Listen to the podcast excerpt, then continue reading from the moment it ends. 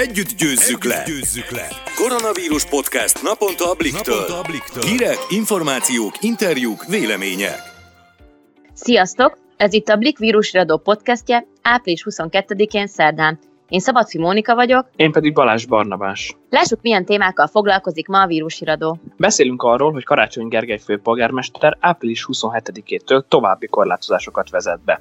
És szó esik arról is, hogy dr. Jakab Ferenc virológus szerint, aki elkapta a vírust, az valószínűleg nem fog heteken belül újra fertőződni. Majd Goda Szilárd, a zöldséges.com startup ötletgazdája a hazai termelők helyzetéről és lehetőségeiről mesél. Végül Boglacsik tímát, az Országos Kríziskezelő és Információs Telefonszolgálat igazgatóját arról kérdeztük, hogy nőtte a családon, illetve a párkapcsolaton belüli erőszak bejelentéseinek száma a koronavírus idején. Vágjunk is bele! Karácsony Gergely főpolgármester tegnap bejelentette, hogy április 27-től Budapesten kötelezővé teszi a maszkok viselését az élelmiszerboltokban, üzletekben, piacokon, de még taxizáskor is. Igen, múlt héten már bejelentett egy szigorítás Budapesten, amely szintén április 27-től, vagyis hétfőtől lép életbe. A BKK járataira is csak maszkban lehet majd felszállni, ha pedig nincs maszkunk, akkor szerencsére egy arcot eltakaró kendő vagy sál is tökéletesen megfelel. Bár nem kell aggódnunk, ha tömegközlekedésről van szó, mert a BKK azt közölte, hogy az új szabály életbe lépését megelőzően, és annak első hetében több forgalmas csomóponton osztanak majd egészségügyi maszkot a BKK munkatársai. Ami viszont aggodalomra adhat okot, hogy karácsony pár napja arról beszélt a Bliknek, hogy hónapokig szükség lehet erre a szabályozásra. Hozzá kell szoknunk a szájmaszkos élethez. Kíváncsi vagyok amúgy, hogy mely vidéki városok követik majd ezeket a fővárosban bevezetett intézkedéseket. Egyenlőre úgy tűnik, hogy csak a budapesti közlekedésben lesz kötelező eltakarni az arcunkat. A vidéki nagyvárosok, sőt a Volán és a MÁV sem tervez hasonló korlátozásokat.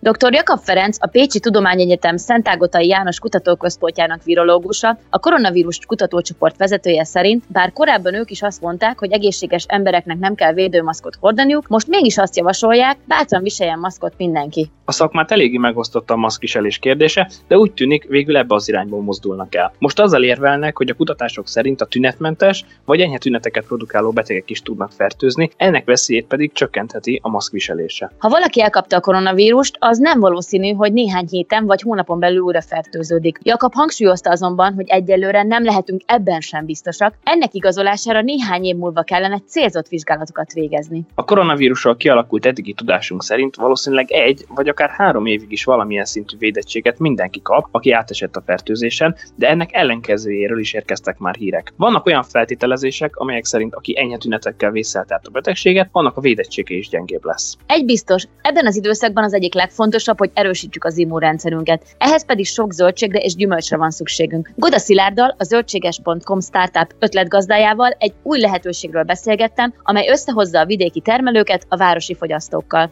Blik, blik, első kézből. Bible. Szia Szilárd, köszönöm, hogy elfogadtad a felkérést. Sziasztok, én köszönöm, hogy beszélhetünk erről az ügyről. A vidéki termelőket segít összekötni a városi termelőkkel a startupotok. Mesélnél róla, hogy miről is van pontosan szó, és hogy hogyan működik ez? A zöldséges.com azért jött létre, családi háztartások asztalára olyan élelmiszer tudjon eljutni, elsősorban egyenlőre zöldség, gyümölcs és ebből eredő feldolgozott élelmiszerek témakörben, amik az élethelyük céghöz minél közelebb teremtek meg, és a leszedéstől a fogyasztásig a lehető legkisebb idő telt el, és az élelmiszer útjának a távolsága, amit meg, megtett a farm és az asztal között, mert ma már ez egy divatos fogalom, hogy farm to table, az ne egy föld körüli utazás legyen, ahol 6-7-8 napig különböző érleldékben a félig megérett leszedett gyümölcsöt fogyasztjuk. Ezek általában legközelebbről Spanyolországból szoktak jönni, hanem amit itt helyben egy éjszaka alatt megtehető távolságban a termelőktől közvetlenül megkaphatunk. Ez volt az eredeti gondolatunk, és hát látván az árakat, hogy gyakorlatilag az alma, amikor megterem például 80-tól 120 forintig az, az első osztályú almát alig tudják eladni a termelők a különböző piacokon és a nagy áruházláncoknak. Később pedig már egy két-három-négy héttel az almát, amit feldolgozásra számlának, az pedig léalmaként 15 forintért ha nem veszik át tőlük az osztrák feldolgozóüzemek, akkor kénytelenek már az úttestre borítani, mert ezek az árak egyszerűen elfogadhatatlanok. És ezek így gyűltek bennünk, ezek az élmények, meg az én felmenőim és, és családtagjaim is ebből élnek. Beadtunk erre egy uniós pályázatot, amit miután megnyertünk, utána nagy erőkkel nekiálltunk és megcsináltuk. Ez most jutott el abba az állapotba, hogy abban különbözik egy általános hirdetési oldaltól, hogy biztonságos fizetéssel működik, akkor én szeretnék erről az oldalról valamit rendelni, akkor a zöldséges.com az nem egy zöldséges üzlet, hanem mi közvetlenül a termelőtől rendelünk, és a termelőnek, amikor megnyomjuk a fizetés gombot, akkor a pénz egy gyűjtő számlára kerül, de a termelő csak akkor tudja lehívni onnan azt a pénzt, miután a szállítás megtörtént, és mi jeleztük, hogy elégedettek vagyunk a, a vásárlással. Tudjuk azonnal értékelni az eladónkat, így majd el fog válni, hogy ki az, aki olyan veszi a vevőit, lehet gondoskodni egy vidéki háztartásnak tartósan egy városi háztartás élelmezéséről úgy, hogy ő is egy jó árat kapott érte, és az a háztartás is akár olcsóbban jutott hozzá a mostani kiskeráraknál, a minőséget meg nem lehet összehasonlítani a hazai és a polcokról elérhető áru között. Abban vagyunk egy kicsit elkésve, hogy a termelőknek ez még egy picit ilyen UFO nyelven hangzik, hogy az interneten adjuk el direktbe a fólia sátorból a kígyó uborkát. Ezt kell most minél gyorsabban elérnünk, hogy a termelők ne féljenek attól, hogy használják az internetet. Ha jól tudom, készítettetek egy felmérést a magyarok zöldség és gyümölcsfogyasztási szokásairól. Képzeljétek el, hogy februárban beneveztünk a négy konferenciára, termelői körben beszélhessünk erről a lehetőségről, mert elég nehezen jutunk el hozzájuk. Csinál csináltam egy kérdőívet, azt kitettük a Facebookra, 32.123-nál álltam meg a számolással, akkor csináltuk meg belőle az összefoglalót. Na, azóta még egyébként a mai napig is töltögetik, de arról szólt, hogy mik a hazai vásárlási szokások. És hát nagyon súlyos adatokhoz jutottunk hozzá. Kiderült, hogy a nagy áruházakban ma már a többség vásárol, 55,3%, kisboltokban csak 18,6% vásárolt, úgyhogy tessék szépen menni a kisboltokba, és aki saját magáról próbált gondoskodni, vidékiek, 22%-on állt. És akkor van még piacok, meg zöldségesek és stb. Ez azt jelenti, hogy a nagy áruházak már többségében voltak annak, akiknek a polcairól vásárolunk, tehát nagy valószínűséggel lényegesen több importárut is fogyasztunk, mint amennyi hazait, de ez csak az én feltételezésem. A következő vadabb adat az az volt, amit megtudtunk, hogy a fogyasztói kosár és ez húsba vágó kérdés, 60,1%-ában a megkérdezettek arányában 3000 forint alatt van, tehát hetente zöldségre és gyümölcsre az emberek 60%-a kevesebb, mint 3000 forintot költ, 3-tól 8000 forintig pedig 35%. Ezt, hogyha összehasonlítjátok az árakkal, hogy a 250 grammos paradicsom 5-600 forint akciósan is az üzletekben, tehát magyarán ilyen 2000 forintért veszük a paradicsomot, akkor az elég hülyén néz ki, hogy egy háztartás 3000 forinttól másfél kiló paradicsomot tud megenni egy héten ami egy kicsit javítja az árnyalatát ennek a kérdésnek, az az, hogy azt is megkérdeztük, hogy hányan laknak egy háztartásban, és egyedül 13 százalék, ketten 34, hárman 22, négyen 18 százalék, és négy fő fölötti háztartás 10,4 százalék. Viszonylag kicsi háztartások vannak, de ha összearányosítjuk a háztartások méretét a zöldséggyümölcsre vagy elköltött összegekkel, akkor ez népegészségügyi kérdés is, mert ez az étkezésünkhöz nagyon erősen hozzá kellene, hogy tudjon járulni. Ezek után te mit tanácsolnál most a hazai termelőknek? Tanulmány.zöldséges.com-ról, ha van lehetőségük, hogy a gyerekeik tudnak nekik segíteni, töltsék le ezt az anyagot, mert nagyon sok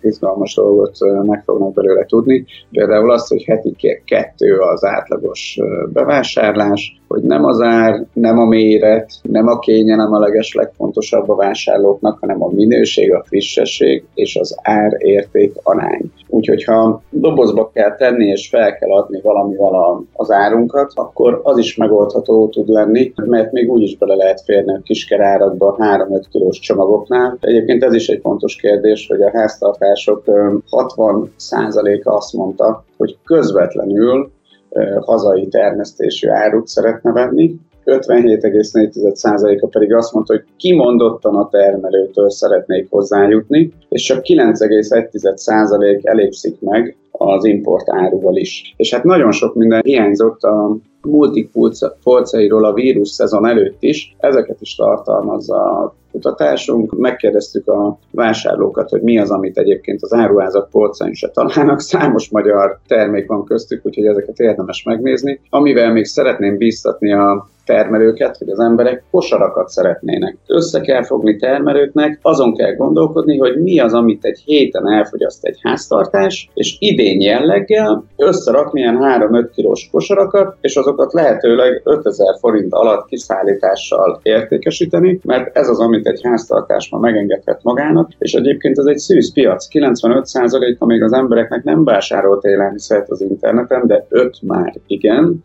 és 70%-a a válaszadóknak igenis nyitott arra, hogy az interneten keresztül, már akkor is nyitott volt, mielőtt jött volna a vírus szezon, hogy az interneten keresztül jusson hozzá ezekhez az árukhoz. És főleg, amikor majd jön nem sokára a, a gyümölcs szezon, és be lehetne panelháztartásokban is akár komolyabb készletekből befőtteket készíteni, tele van receptekkel az internet, és a termelők akár 20 kilós ládákba csinálhatnának körjáratokat, úgy, hogy végigjárják a, a nagy társasházakat, és 20-40 kiló barackot, cseresznyét, megyet, mindent, amiből legfinomabb lekvárokat lehet készíteni, mind házhoz tudnák ilyen formán vinni. És ez nem csak Budapesten igaz, hanem országszerte igaz, és a válaszadók 45 év fölött voltak, több mint 50 százalékban. Azok az emberek, akik tisztában vannak vele, hogy oda kell figyelnünk az egészségünkre, ők nyitottak, az internetről is szívesen megvennek, és a hazai termelőktől szeretnének hozzájutni. Úgyhogy hajrá magyar gazdák, nektek csináltuk az zöldséges.com-ot.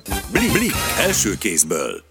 Mit tehet az, akit koronavírus idején bántalmaznak? Boglacsik tímját, az Országos Kríziskezelő és Információs Telefonszolgálat igazgatóját a családon belüli, illetve a párkapcsolati erőszak kapcsán kérdezte Sélei Noémi kolléganőnk. Gyakorlatilag a világ harmada kiárási tilalom, vagy valamilyen a szabad mozgást érintő korlátozás alatt áll, azaz otthon kell maradniuk az embereknek a saját védelmük érdekében. Viszont vannak nők, férfiak, gyerekek, akiknek nem biztonságos az otthon, legalábbis a nemzetközi kutatások azt mutatják, hogy a családon belüli erőszak előfordulása növekszik a válságos időszakokban. Most is. Mi lehet ennek az oka? Egyértelműen a megváltozott életkörülmények, mindenkinek lecsökkent a, az élettere, főleg az együtt élő családok esetében, tehát ahol mondjuk kiterjedt családok, 8-10 fő lakik egy mondjuk kis lakásban vagy házban, sokkal könnyebben fokozódik a helyzet, a feszültséghelyzet, apróbb dolgokon is sokkal jobban felbosszantják magukat az emberek. A lehető legapróbb problémák is nagyon gyorsan tudnak robbanni, főleg egy olyan családban, ami egyébként is terhelt mondjuk, hiszen adott esetben korábban ugyanúgy előfordultak bántalmazásos események, verekedések. Én azt gondolom, hogy mindenkit megvisel ez a bezártság, vagy összezártság, és sokkal kevesebb is elég ahhoz, hogy még a, még a legjámborabb emberből is kiváltson feszültséget, vagy, vagy ne Isten hangoskodást. Szerte a világon ugrásszerűen megnőtt a bejelentett erőszakos, bántalmazó esetek száma, például Franciaországban, Cipruson és Kínában is, utóbbinál meg háromszorozódott a segélykérő hívások száma. Önök a krízisközpontban mennyivel kapnak több hívást, mint mondjuk két hónappal ezelőtt? A veszélyhelyzet kihirdetése előtti héten, illetve az azt követő egy hétben valamelyest visszaestek a hívások, amelyet én azzal magyarázok, hogy nyilván elkezdtek az emberek alkalmazkodni az új helyzethez, kialakítani a napi rutinjukat, viszont az elmúlt héten azt tapasztaltuk már, hogy majdnem megkétszereződtek a mi hívás számaink is, és a kifejezetten kapcsolati erőszakkal összefüggő esetek megduplázódtak, tehát mi is tapasztaljuk azt a változást, amelyet ez a megváltozott helyzet jelent hogyan dolgoznak most önöknél a krízis központban, kik kereshetik önöket, milyen elérhetőséggel? Mi ugyanúgy dolgozunk, mint korábban, tehát éjjel-nappal az ingyenesen elérhető 0680 20 55 20-as telefonszámon fogadják a munkatársaim az áldozatok, illetve az észlelőknek a a hívásait. Tehát ez azt jelenti, hogy nem csak az áldozat vagy potenciális áldozat telefonálhat hozzánk, hanem azok a szomszédok, rokonok, ismerősök, barátok, akik úgy sejtik, hogy valamelyik hozzátartozójukkal nincsen rendben minden, de Isten be is számoltak arról ezek a barátok vagy hozzátartozók, hogy otthon bántalmazásra került a sor, vagy nő a feszültség, és, és félnek attól, hogy bántalmazásra kerül a sor. Mit telt az, aki nem tud telefonálni? Olaszországban például sokan arról számoltak be a helyi sajtónak, hogy az összezártság miatt nincs lehetőségük arra, hogy beszéljenek. Egyelőre, ameddig csak korlátozás van érvényben, addig talán egy picit jobban lehet lehetőséget találni arra, hogy néhány percre egyedül legyen az áldozat, adott esetben leszalad a boltba egyedül, ha mehet a boltba egyedül, leviszi a, vagy kiviszi a szemetet, kimegy esetleg az udvarra, vagy a kertbe, vagy, vagy az utcára sétálni. De hogyha nincsen erre lehetőség, mert bezárja a bántalmazó, vagy elveszi a, a telefonját, vagy nem veszi el a telefonját, de telefonálni értelemszerűen nem tud az áldozat, akkor e-mailt is írhat nekünk az okitkukaccsbio.hu címre, illetve van egy alkalmazás, amit úgy hívnak, hogy kapcsolj egyből, ez szintén egy ingyenes lehetőség. Nem csak arra ad lehetőséget, hogy a, az emberek felismerjék, hogyha bántalmazottak, hiszen olyan mondatokat tartalmaz, olyan példamondatokat tartalmaz ez az applikáció, amelyet bántalmazottak mondtak a mi kollégáinknak, tehát életszerűek, és ez alapján felismerheti valaki, hogy egyáltalán áldozat ugyanezt megtehetik a hozzátartozók vagy szomszédok is, hogyha valami hasonlót tapasztalnak, és hogyha be van kapcsolva a GPS ezeken az okostelefonokon megmutatja azokat a segítő intézményeket, ahova segítségért lehet fordulni elérhetőségekkel, tehát ugyanúgy e-mail címeket is lehet ott találni. Több lehetőség közül lehet általában választani. Én azt gondolom, hogy, hogy az e-mail az, az megmarad továbbra is, mint egy segítő lehetőség, illetve van online tanácsadása is például a, a, az ökumenikus segélyszervezetnek, tehát én azt gondolom, hogy ez a formája a segítségnyújtásnak még megmarad ekkor is. Azért arra szeretném felhívni a figyelmet, hogyha valakit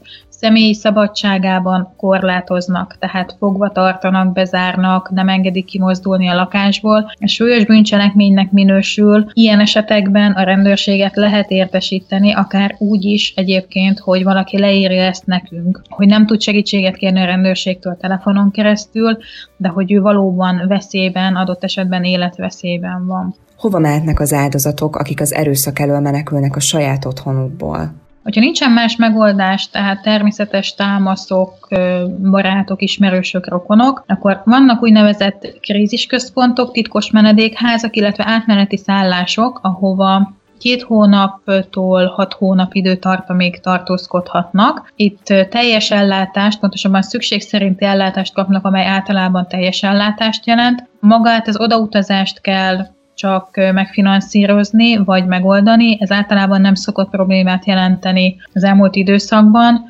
Hogyha viszont valakit fogva tartanak, akkor értelemszerűen a rendőrség segítségét szoktuk kérni, de hát akkor már ugye fennáll egy olyan, olyan súlyos bűncselekmény is, amely nagy valószínűség szerint a bántalmazó korlátozását is jelenti. És ezekben a krízisközpontokban azon túl, hogy teljes ellátást kapnak az áldozatok, azon túl szociális, pszichológiai, illetve jogi tanácsadást, segítséget is kaphatnak, valamint ha szükséges, már pedig nagyon sokszor szükséges, szakorvosi ellátást is. Az áldozatok hogyan találhatják meg ezeket a krízisközpontokat? Önök tudnak ebben segítséget nyújtani? A központok címe, elérhetősége nem nyilvános, úgy is mondhatnám, hogy titkos. A titkos menedékházak nevében ugye benne is van, hogy titkosan működnek. Pontosan azért, hogy az ott élő bántalmazottakat, illetve családokat védjük egy esetleges bántalmazónak a megjelenésétől, tehát nem találhatóak meg reményeink szerint ezek a központok. Rajtunk keresztül lehet alapvetően bekerülni ezekbe. Nyilván a hatóságoknak azért a birtokában vannak bizonyos információk, tehát hogyha ott megjelenik valamelyik központban a rendőrségnek a munkatársa, akkor nyilván nem fogják elutasítani, hogyha van szabad férőhely, de a krízisközpontok is és a titkos menedékházak is rajtunk keresztül fogadnak áldozatot. Ugye most a bántalmazott gyerekek sem járnak iskolába, ahol gyakran éppen a tanár veszi észre a bántalmazás jeleit. Hogyan látja velük, mi lesz ebben a helyzetben, ki segíthet? Nagyon nehéz megítélni azt, hogy, hogy mi várható ezen a téren, mennyi gyermekáldozat ról beszélhetünk. Hadd meséljek el egy példát. Késő esti órákban egy 10-11 éves kislány számolt be arról az egyik barátjának online, tehát cseten, hogy az édesanyja nagyon sok alkoholt fogyasztott, őt meg is ütötte, és elvette a telefonját, tehát senkit, tehát még a nagyszüleit sem tudja fölhívni emiatt a kislány. Ennek a, annak a barátnak az édesanyja telefonált hozzánk, hogy mit lehet ilyenkor tenni. A pontos címet nem, nem tudták a kollégák, a kislány nem szerette volna, hogyha megjelennek a rendőrök, pontosabban nem ettől félt, hanem attól, hogy aztán, ha nem, nem történik valami, akkor az édesanyja megint bántalmazni fogja. Szerencsénkre ismert volt valamelyest a család azon a településen, ahol éltek. Könnyen be tudták azonosítani, hogy melyik családról van szó, és a, az éjszakai szolgálatot teljesítő mind rendőrök, mind pedig a gyermekjóléti szolgálat ügyeletese intézkedett ez ügyben. Mi megtettük ezt szóban is, ezt a jelzést természetesen, illetve ezt követően írásban. Nagy valószínűség szerint a gyermek azóta már az édesapjával, illetve a nagymamájával él, legalábbis átmenetileg, ameddig mondjuk az édesanyja nem tudja megfelelően ellátni az ő felügyeletét, illetve nem tud róla gondoskodni. A gyerekek online térben élnek manapság, keveset telefonálnak, így azt gondolom, hogy nekik egyrészt az applikáció szintén tud segítséget nyújtani, illetve a kék vonalnak, ami egy, egy kifejezetten fiataloknak szóló telefonszolgálat, ők működtetnek chat szolgáltatást is, hogyha a gyerekek ilyen helyzetbe kerülnek, és vannak már elég nagyok, akkor így kérhetnek segítséget. Ha nem, feltételezem, hogy talán ők vannak többségében. Én nagyon számítok a, a szomszédok, a rokonok, a barátoknak az észlelésére és támogatására. Nagyon nehéz, főleg akkor, hogyha érzelmi kapcsolatban vagyunk valakivel, akkor közbelépni egy ilyen esetnek, vagy jelezni valamilyen szervezet hatóság felé, hogy mi történik mondjuk a szomszédban, vagy mi történik mondjuk a, a testvéreméknél otthon, hogy akkor gondoljunk bele ennek a kisgyermeknek a helyzetébe, hogy ő vajon milyen félelmet élhet át, anonim módon kezeljük mi, a, mi ezeket a hívásokat, tehát nem mondjuk el, hogy ki volt a bejelentő, jelentő. Szóval, hogy az a félelmetesebb ebben, hogy kiderül, mondjuk én jeleztem, vagy az a félelmetesebb, hogy tudjuk, hogy ez a gyermek minden nap mit él át. Köszönjük szépen, hogy válaszolt a kérdéseinkre, a hallgatóinknak pedig a figyelmet. Nagyon szépen köszönöm én is a lehetőséget. Blik, blik, első kézből. Köszönjük, hogy ma is velünk tartottatok. Várunk titeket legközelebb is a Blik vírus iradóban. Sziasztok! Sziasztok!